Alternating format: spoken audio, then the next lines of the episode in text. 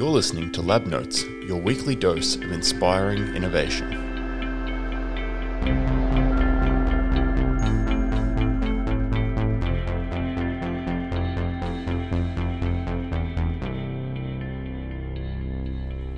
Hello, and welcome to the Lab Notes podcast. I'm your host, Dr. Leo Stevens, and today it's my pleasure to be sharing the microphones with Daniel Gronowski, a man who has spent much of the last decade unpicking the challenge of connecting researchers to the industries and investors that can turn their discoveries into a commercial success.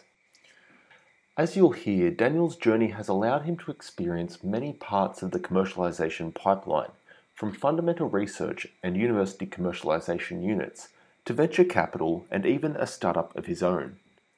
Daniel is now with the Big Four accounting firm Deloitte, where he is serving as a national technology facilitator, helping researchers and industry connect through the Australian Government's Entrepreneurs Program.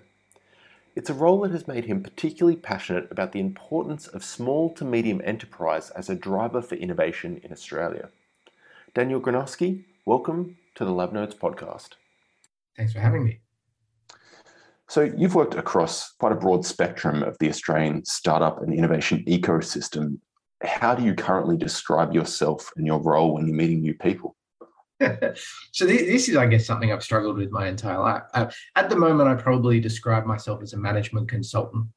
That's the easiest thing for people to grasp. But what I really do is I work for Deloitte, but for the federal government. So uh, I have a boss in Deloitte and I have a boss in the federal government, and I'm working on a grant program that the government provides, which also provides advisory services to small to medium businesses. Thanks for that, Daniel. And I'll definitely ask the audience to hold that thought because the program that you're responsible for, the Entrepreneurs Program, is incredibly valuable for building these connections between industry and universities. But before we get there, can I ask you a bit more about your personal journey and, in particular, how you became interested in science? What's your science origin story?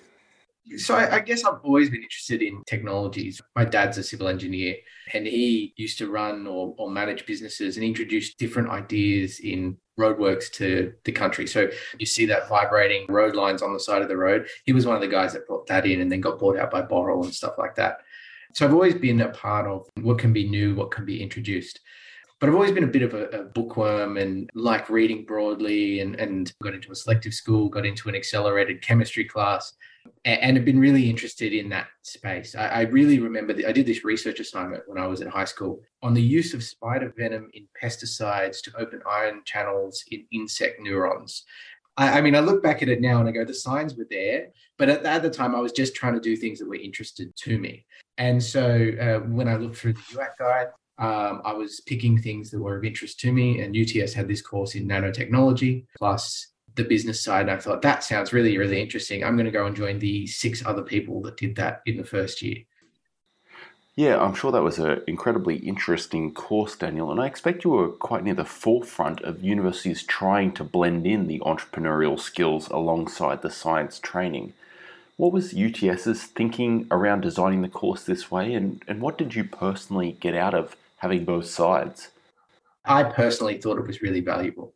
We got a really broad grounding in science. So I don't know how much uh, you know about nanotechnology at that time, but it was really just the concept of a manufacturing process. Mm-hmm. So we did quantum physics, biochemistry, engineering, sustainability. We did this really broad range of, of science and engineering subjects. And then on top of that, a really traditional business education. So basic accounting, basic marketing. On top of that, there was some specialist subjects around, you know, raising capital. So it, was very much from the basics. How do you build a financial model? How do you convince people that are quite risk averse and all that type of stuff? The problem with nanotechnology was that when I came out of the degree, there was two companies in Australia doing nanotechnology blatantly. So there was there was AMBRI, which is doing biosensors, and there was CAP-XX, which was the supercapacitor, which I still think exists. Yeah, so I mean, the pool of opportunity was not huge in Australia at the time, but you could have taken your degree and gone into those companies as a technical type employee. But it seems like you were much more attracted to the business skills and the application of business to innovation. ultimately, I think you ended up at a company called Concentric as your first job. Could you tell us about that role and, and that company? Yeah, they, they were um, so they were the local reseller for uh, Dassault Systems, which is one of the big CAD companies. Um, but they're they're a really interesting founder. He now runs, or he ran at the time, but he now runs a um, engineering educational piece for high school students where they design and build Formula One racing cars and race them down a track. And this is a big hmm. international competition. But at the same time, we had a uh, a short run foundry in Brisbane and Melbourne. Um, we were doing 3D printing and titanium sintering and um, UV cured polymers and all that type of stuff. Yep, before it was cool.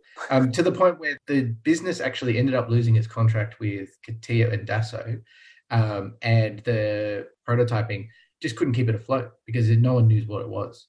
Um, we we did things like put uh, 3D printed intake valves on Neal Bates' rally car and stuff like that. We did there was really, some really cool things. Yeah, really interesting first experience there, Daniel, and it's it's a very challenging environment because that prototype as a service model has very little repeat business. You're forever chasing new customers and new projects, and I wonder firstly how you got that job, and secondly what that sales environment and sales cycle taught you that you've carried forward into the rest of your career.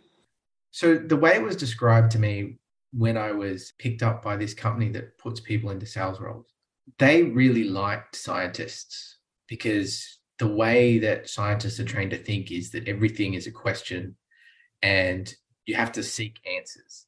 And in solution selling, which is the kind of stuff we did in the software world, you need to ask a lot of questions to understand what the customer wants.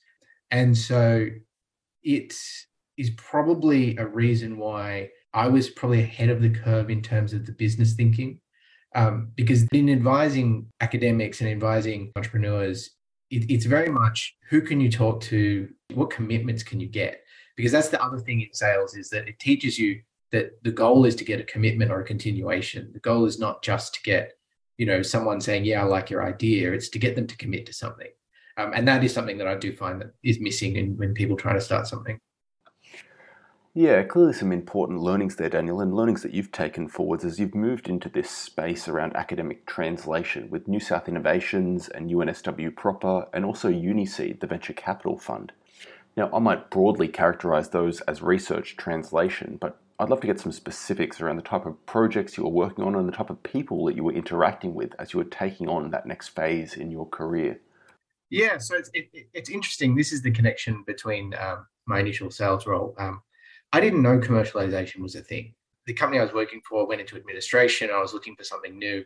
Um, and UNSW at the time was looking for someone that would 50% of their time do commercialization um, and 50% of their time would manage this software product. They had this software product that was an internal business called Kakadu Software that produced a JPEG 2000 compression uh, software development kit that was used in things like speed cameras and satellites and um, in the end, we had it licensed to people like NASA and the British Antarctic Survey and the, the British Library and stuff like that. They were selling it as an upfront pay $20,000 and you get the use of this source code forever.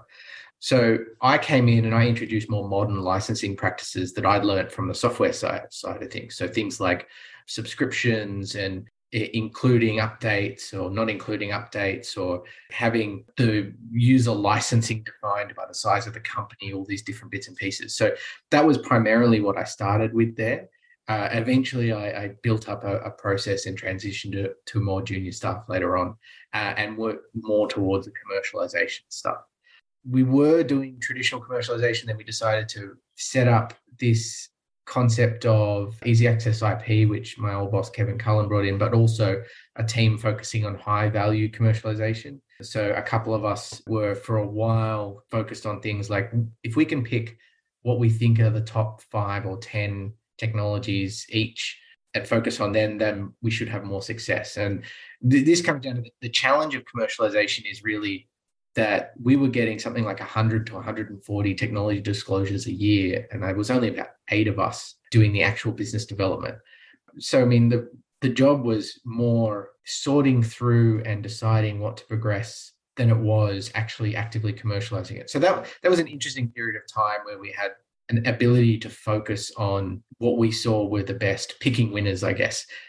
And then eventually transitioned into uh, being in charge of commercializing all the UNSW solar pieces, uh, working with people like Martin Green and Stuart Wenham and, and stuff like that, which was really interesting, much more around the large, big multi-company contracts and stuff like that, um, and sitting on the investment committee for Uniseed, which I, I, found really fascinating, which was kind of the the seed that started my next step beyond that.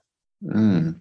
Can I ask, in this role, you were kind of coming in, I guess, early in your career, but still with some commercial insights and background. What were your feelings on the commercial awareness and knowledge base of the researchers you were dealing with? Were there some big gaps that were common that you would say researchers need to be more mindful of? Um, I, I, think that this idea that researchers need to be one way or another is a bit of a, a false direction to go. Because they're, they're a, an ecosystem of entrepreneurs in their own mind, and some focus on grants, and some focus on industry, and some focus on students. And there's just this huge variety of knowledge and skills. A lot of the researchers I worked with were really well connected in the industry. So they actually had a good idea about how industry worked and that was helpful in some cases and a hindrance in others. And other academics had no idea about industry, but were willing to then also allow the, the companies that they worked with to take the leads on the commercial side of things. So it, it can be both a benefit and a harm, the knowledge of industry. It, it just really depends on the individuals. And can I ask another question about this time too? You said that you know you were getting this flood of disclosures, and for the audience benefit, that is discoveries that the researchers themselves have identified as having commercial significance. Mm-hmm. You were obviously picking a very small percentage of those. Do you feel like the majority of disclosures lack commercial potential, or is it just that your lack of resources meant that you necessarily missed opportunities? It, it, it's funny. So when I was doing the high value stuff, we were only picking specific things, um, but the rest of the team was still doing everything. And, and one of the the challenges of commercialization within a university setting is the goal is not necessarily to get the best ideas in front of the best people and get a return for the university. The goal is really to keep the academics who are political powers within the university happy.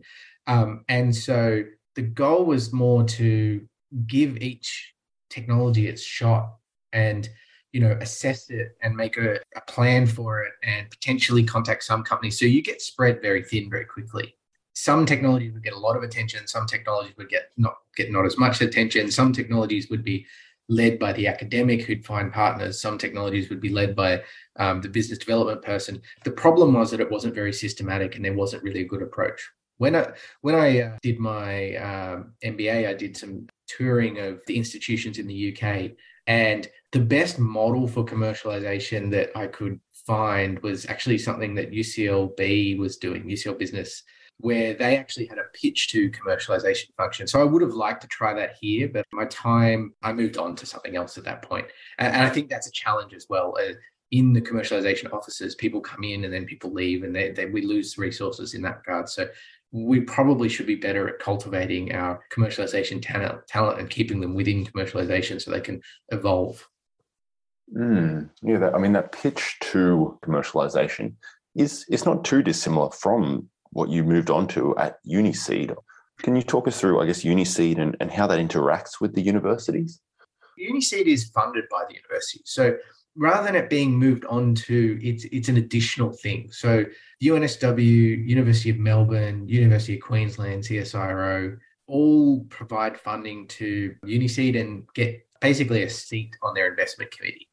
Uniseed is very much a traditional venture capital fund, but focused on startups which come out of the institutions which were provided funding. The difference is uh, between the UCLB model and Uniseed is that Uniseed it has its goal to create a spin out, and that spin out needs a leader. And that leader is often an academic or a business development guy from the universities um, who then has to go into that full time.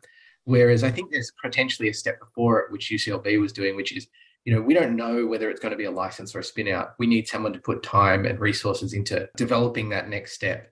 And, and that is something that I feel like is still missing in the Australian ecosystem there is this step between the idea and it being commercially ready for one of the traditional startup or licensing paths. So, is that something of the nature of a translation grant? So, you know, an ARC or similar bit of funding, which is not targeting publications, but is giving the research team time to build it out as a commercial going concern? Um, I think it's not necessarily the research team. I think that it's requiring dedicated resources in terms of time and skill sets. And we, we did this with a few projects at UNSW.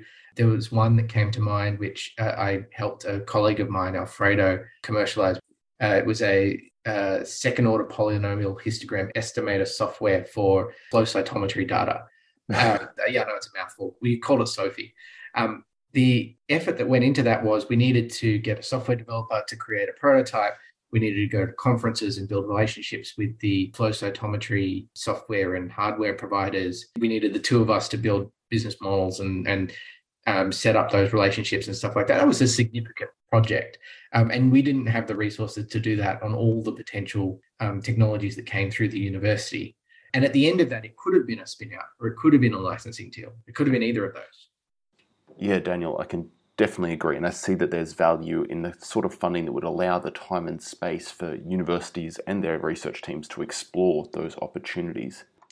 But I'd also like to pick up on something you said just at the end there, which is this idea of licensing and spin out being these two competing pathways through which university discoveries can find life in the commercial world. I'd love to hear your perspective on whether universities, in your view, have a preference to one side or the other, and what the merits are of going down a licensing path versus a spin out path. Taking a step back, I think that there's a concept of creating an idea and then that idea leading a relationship or a, a spin out that I think needs rework. So startups essentially need to have a problem that they're led by those problems may or may not be solved by technology. And then they also need a team that's interested in solving the problem. But they need a team that's interested in solving the problem and not wedded to the solution. And so that's a challenge for universities right there. Potentially, they need to be better focused on what is the problem, and then they could collect multiple potential solutions for that problem. And that would make a really well resourced startup. But there's too much focus on the startup side of things and not enough focus on the creation of partnerships which may not be based on a technology that are just based on solving a problem. Because if you go to a company and say, I've got this great solution that will solve your problems, and this is going back to what I understand about sales, you're not really getting their input on the problem before you've given them solutions. There's no real ownership there of that solution fitting their problem. I suspect that a better approach might be to push a capability out. So, for example, UNSW has an expertise in quantum computing. If hypothetically there were quantum computing companies out there with a problem, you could go out and seek those companies' problems, take it to your academics, and then potentially find solutions in that list that are based on those problems. And we did a little bit of this at UNSW, doing design thinking workshops to build um, research questions for partnerships. And, and that was really successful. There needs to be more of that. Yeah, I think that's really insightful, Daniel. The, you're definitely right. A lot of researchers come out with, with their chosen technology or you know their, their baby and expect the world to bend to that and being more open-minded about what solutions might actually best suit the end users uh, and it's it's often not you know the one that they've been working on for 20 years which is perhaps hard to stomach for a research entrepreneur. Yeah. Can, can I ask? I guess you're talking about that collaborative side now. That really does feed into your current role around the entrepreneurs program, and particularly things like innovation connections. So, what is your process and your understanding of the way that universities work with incumbent industry on collaborative research? So, the the idea that we push ideas rather than capabilities is not just unique to the university sector. There's this huge volume of SMEs within Australia that have unique capabilities that basically push out the outputs of their work. I we can create a widget for the mining industry. But what goes behind that is they have capabilities in design and 3D printing and manufacturing and testing and all that type of stuff. I think that that's one of the challenges that comes in the way between Australian universities working with Australian SMEs is that neither one knows what each of them can do for each other. In seven years or eight years at UNSW, I think I did three deals with Australian companies. Most of my deals were international. And so that is my experience of collaborations with the university sector is that I had conversations with Australian companies and I saw the opportunity with Australian companies. But most of the interest that we received and most of the commitment we received were from overseas companies or overseas investors who understood that they could get ideas out of universities and that they sought the expertise. Yeah, can, can I pull that thread a little, Daniel? Because it's often presented as a problem that Australian ideas end up being commercialized by companies outside of Australia and that we don't you know, capture the value from it. Do you think that is actually you know a loss for Australia, or is it just a natural consequence that there are bigger markets and you know bigger venture capital fish, and that is the place that you know the highest value can be obtained for Australian discoveries? So you're going to get one of my bugbears there. It, it really it depends. Putting my strategic hat on, it depends on the opportunity and the market. So one of the ones that is held up as a big loss for Australia is the solar industry. And uh, as you know, I spent a fair bit of time working on commercializing the solar technologies out of UNSW. Now, understanding the solar market, those are commodity products. So the lowest cost product wins. And so we're, we're talking about companies that manufacture in China or in Korea that will shave cents per kilowatt hour off solar cell manufacturing. And then therefore they will make more money because they can sell more of those cells, which are slightly cheaper. That's not something that I would see as an aspirational goal for Australian manufacturing. The Australian manufacturing that I've seen excels at things that are high value, low volume. So one of my clients uh, in the entrepreneurs program harvest pericardium tissue from cattle in Dubbo and tra- uh, turn that into leaflets for heart valve re- replacements. So you think about the skill set that's required to do that. You need really skilled staff. You need a good understanding of quality. You need a good network in the medical sector, and then the, that network will play a, a, huge increase in value for that product. Um, and they're they're the areas that Australian companies really excel at: defence, aerospace, things where we can produce something that's really, really high quality um, that might be small volumes. And they're the ones where I think we miss opportunities locally if those ones go overseas. So things that come into potentially the space sector or things that come into defense or medical technologies, all those kind of things, they, they would be a, a real disappointment if they disappeared overseas. Yeah, that's really interesting. And I mean, you mentioned there that the at scale products, the commodity products, are not necessarily Australia's space to play. I wonder what you make of the narrative around Industry 4.0 and the influx of automation, allowing countries like ours to circumvent the issues of labour cost and become a low cost producer through automation. Do you think Australia will ever be cost competitive at at scale manufacturing? Oh, a hundred percent. But it, it just depends on the product. So, for example, I've seen kitchen manufacturing facilities in Australia that they produce a cheaper product, they're fully automated, they can go from a 3D design to a, a custom kitchen in 45 minutes. They're a great example of how automation can really make manufacturing uh, worthwhile, but they're still a value product. So at the other end, someone values it highly. They value the ability to customize it. They value the ability to get it next week and not have to wait for a ship to arrive and stuff like that. Same goes with high tech stuff that can be highly customized, you know, or uh, goes into critical infrastructure like turbines and rocket engines and all different bits and pieces.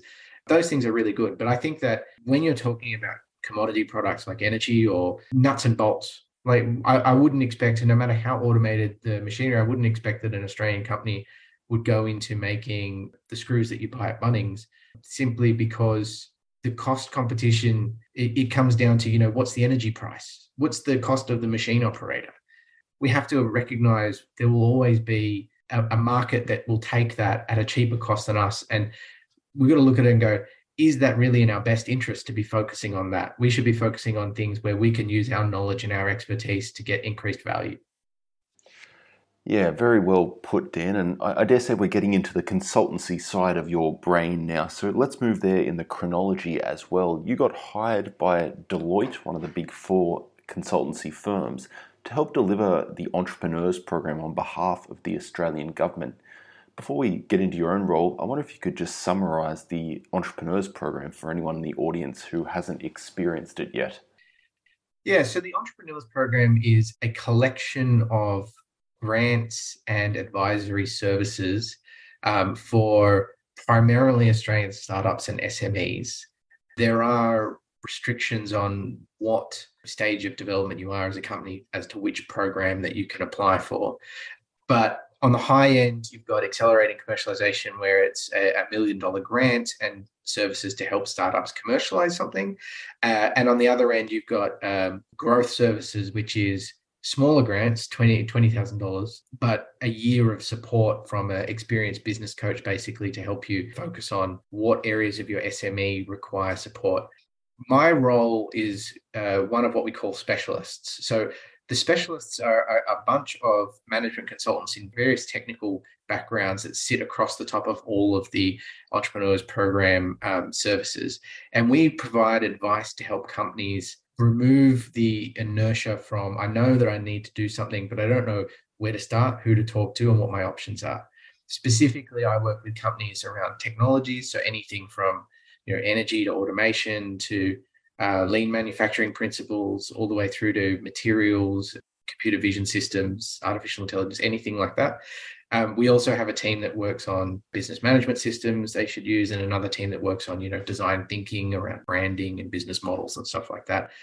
And it's this great collection of free management consulting advice for Australian SMEs up to about $100 million.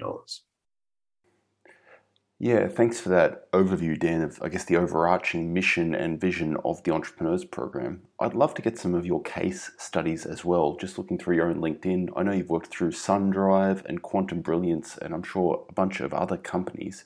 I wonder if any have stood out for you as great case studies of the benefits this program can provide to these emerging and innovative businesses. Look, my, my favorite ones are actually the small stories. So, um, I have one client that manufacture custom thermal blankets for exhaust systems for vehicles in um, mining. So uh, you can imagine an exposed exhaust. It's a heat source. It's potentially a risk of fire within a mine, and they make uh, basically an insulated blanket that wraps on bolts around those exhausts. Um, the manager of that business, it's a small business, uh, would go to these mine sites and hand measure every single one of those exhausts to make sure that it fit perfectly every time. And if you can imagine the, the cost of the managing director of a business doing all the quotes and measures himself in regional and remote areas, it was a big barrier for their business. Um, so I introduced them to things like laser scanning and, and 3D scanning and those kind of systems. Uh, within six months, he'd bought a system and he'd trained up two staff to do it for him. And so those kind of stories are my favorites. Um, but stories like Microtau, I think they were an AC recipient. And so they're a good example of a company that went through that slow, hard, deep tech development process and um, seems to be going really well as well. Um, great technology. Quantum Brilliance is is uh, a more recent engagement that I've had. Um, they've been through multiple parts of the entrepreneurs program. So if you're a startup founder and you get an accelerating commercialization grant, you can then also access the other parts of the program as well, which you wouldn't normally be able to do until you'd hit 1.5 million in revenue. And so they've gone through this process of developing an idea uh, through to how do we then produce these units with quality and precision for our initial customers. So I'd like to say that I went to talk to them about technology in the quantum space, but I didn't. I mostly talked to them about manufacturing processes and how, how to do quality management and where they might hire people that can do that kind of manufacturing work or support that kind of manufacturing work. So, we've talked about the Entrepreneurs Program and I guess a few examples that have come across your desk of companies innovating in that space, but I wanted to take a, a broader view now because I know you wrote a think piece on LinkedIn towards the end of last year around the role of SME enterprises in driving innovation in Australia. I just wondered if you could summarize that article and your viewpoints on the role that those types of organizations play in creating new technologies and how it might be distinct from university-driven discovery science or indeed the kind of R&D processes that big businesses might run. So the premise for me starting the role that I took with Deloitte is that my understanding of SME innovation is that SMEs tended not to collaborate very well in Australia. They tended to lean on bringing ideas in from overseas and potentially weren't as engaged culturally in their innovation ecosystem as I would have liked.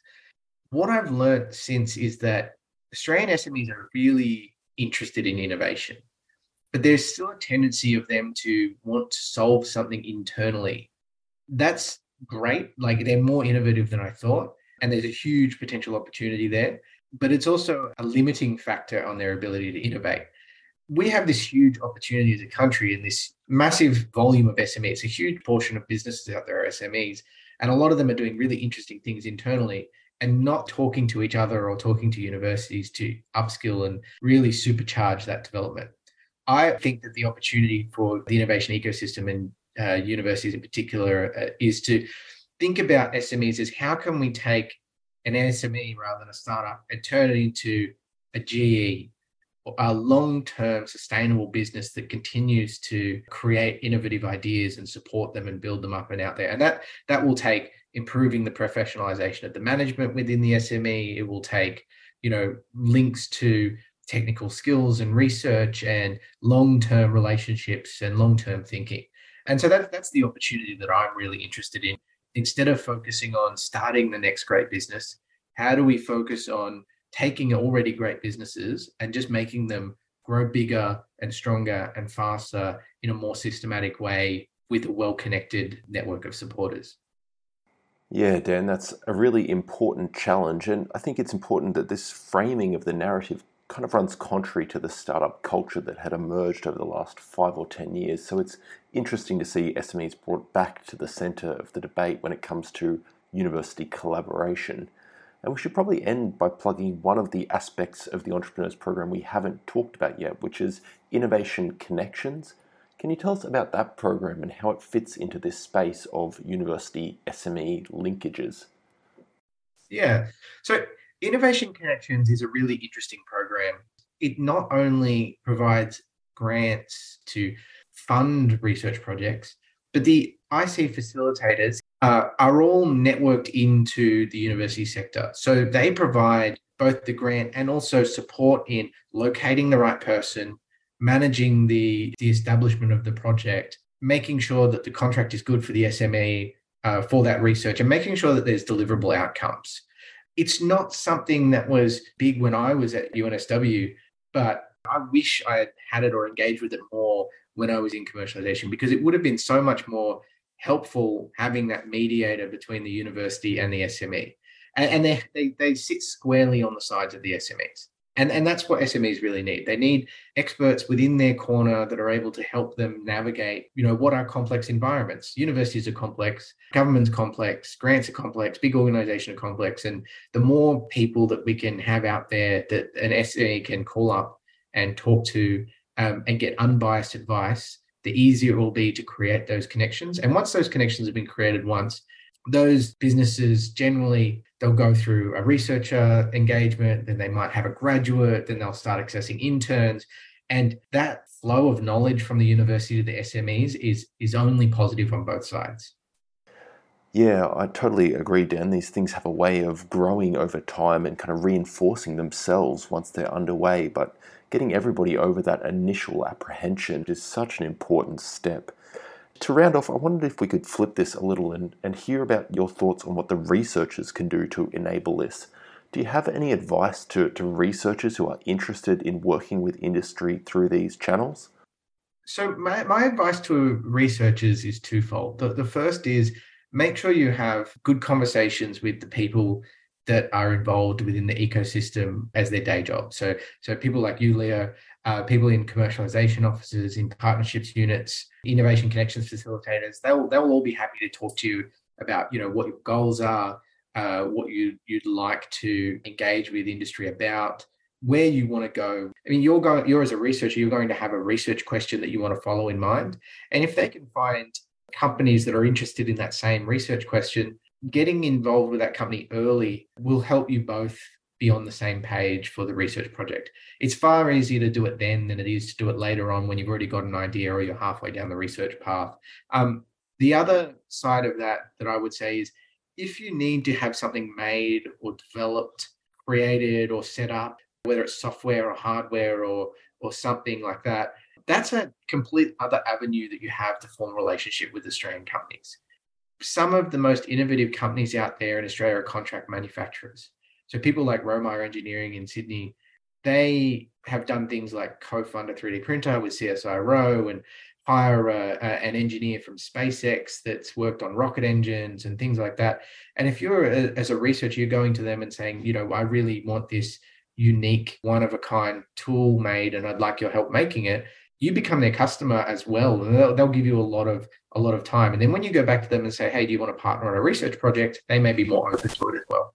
Yeah, fantastic, Dan. And it's been a really fascinating and insightful discussion about this space, one we probably haven't covered enough of here at the Lab Notes podcast. So thank you so much for sharing your thoughts on SME led innovation. Happy to anytime. And, and anyone is free to reach out to pick my brain. I'm always happy to do that. Well, that's all from Lab Notes today. Thanks for listening. Don't forget you can always check out the episode description for our guest biography and links to all of the organisations mentioned in today's episode. Lab Notes is a production of Eon Labs with music sourced from Purple Planet Music and mixed by Dr. Nat Harris. If you've liked today's episode, don't forget you can subscribe to get new episodes in your feed and check out our back catalogue for any interviews you might have missed. But that's all for now, so until next time, keep inventing.